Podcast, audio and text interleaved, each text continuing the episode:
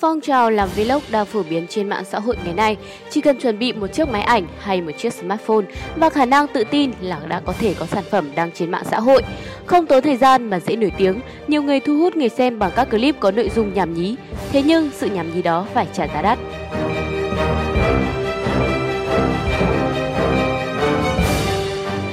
Hiện nay các kênh YouTube nở rộ với đủ loại nội dung, trong đó không ít người vì mục tiêu câu view mà đã đăng tải những nội dung nhảm nhí, kém văn minh, tuyên truyền văn hóa lệch lạc. Tất cả những clip đó sẽ đi về đâu? Tất cả sẽ có trong bản tin tổng hợp Việt Nam Plus News ngày hôm nay.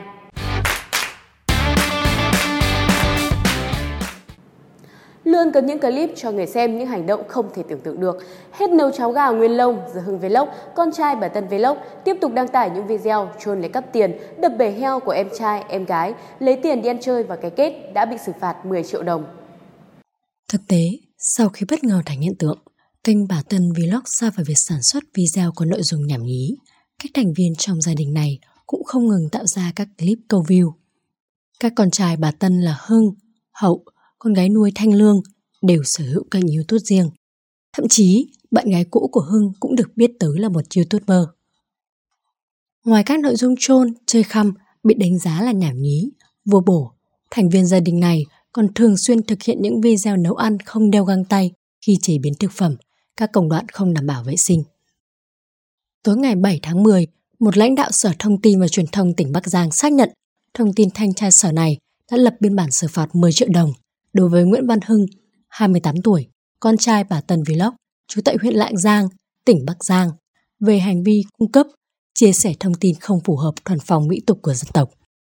Cơ quan chức năng đã yêu cầu Nguyễn Văn Hưng gỡ bỏ thông tin vi phạm. Hiện tại, video với nội dung trôn lấy cắp tiền, đập bể heo đất của em gái, em trai đi ăn chơi và cái kết đã bị ẩn khỏi mạng xã hội YouTube. Tại buổi làm việc, Hưng thừa nhận do thiếu hiểu biết, suy nghĩ đơn giản nên đã đăng tải video này. Trước đó, sau khi video trôn lấy cắp tiền, đập bể heo đất của em gái, em trai đi chơi vào cái kết được đăng tải đã thu hút sự chú ý của dư luận. Nhiều người cho rằng video này không phù hợp với thuần phong mỹ tục của dân tộc, cần xử lý nghiêm.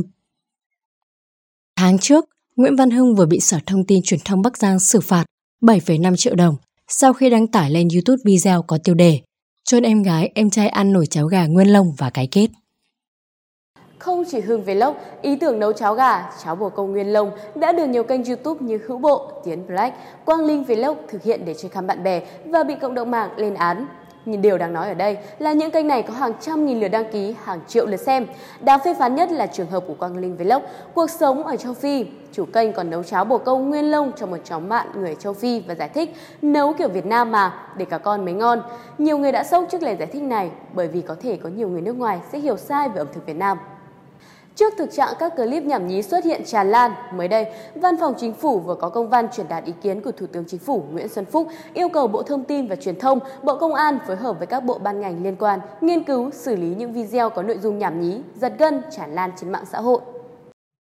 Trước đó, các cơ quan báo chí đã phản ánh việc trên mạng xã hội đang tràn lan những video có nội dung nhảm nhí, giật gân nhằm lôi kéo càng nhiều lượt xem, càng kiếm được nhiều tiền.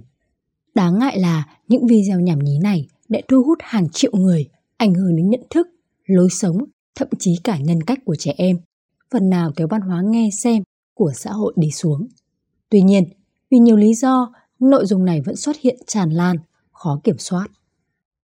Nhiều năm trở lại đây, Internet nói chung và mạng xã hội nói riêng đã cung cấp một lượng lớn thông tin trở thành công cụ đắc lực hỗ trợ cuộc sống, công việc, giải trí cho con người. Tuy nhiên, tác hại và hệ lụy kéo theo cũng không ít, nhất là với những ai sử dụng mạng xã hội quá đà hoặc thiếu hiểu biết. Do vậy, người dùng cần tỉnh táo nhận diện được thông tin thật giả, xấu độc để tránh bị lôi kéo, dẫn dắt tới những biểu hiện lệch lạc về nhận thức và hành vi, đặc biệt với thế hệ trẻ khi trình độ nhận thức còn non nớt, thiếu kinh nghiệm cuộc sống, việc sử dụng Internet và tham gia mạng xã hội cần được hướng dẫn, định hướng về văn hóa ứng xử. Có thể chắc chắn một điều rằng, những kênh nhảm nhí độc hại trên YouTube sẽ không còn đất sống khi người xem chủ động tẩy chay, không theo dõi, không like, không share. Vì vậy, những người thường xuyên xem clip trên YouTube, đặc biệt là giới trẻ hãy là những người xem có văn hóa, không nên tiếp tay cho những trò kiếm tiền từ các clip bẩn. Chúng tôi sẽ tiếp tục cập nhật những tin tức liên quan trong các bản tin tiếp theo. Mời quý vị và các bạn tiếp tục cập nhật vào thứ hai, thứ tư và thứ sáu hàng tuần tại trang báo điện tử và kênh YouTube của Vietnam Plus. Cảm ơn quý vị và các bạn đã quan tâm theo dõi. Xin kính chào và hẹn gặp lại.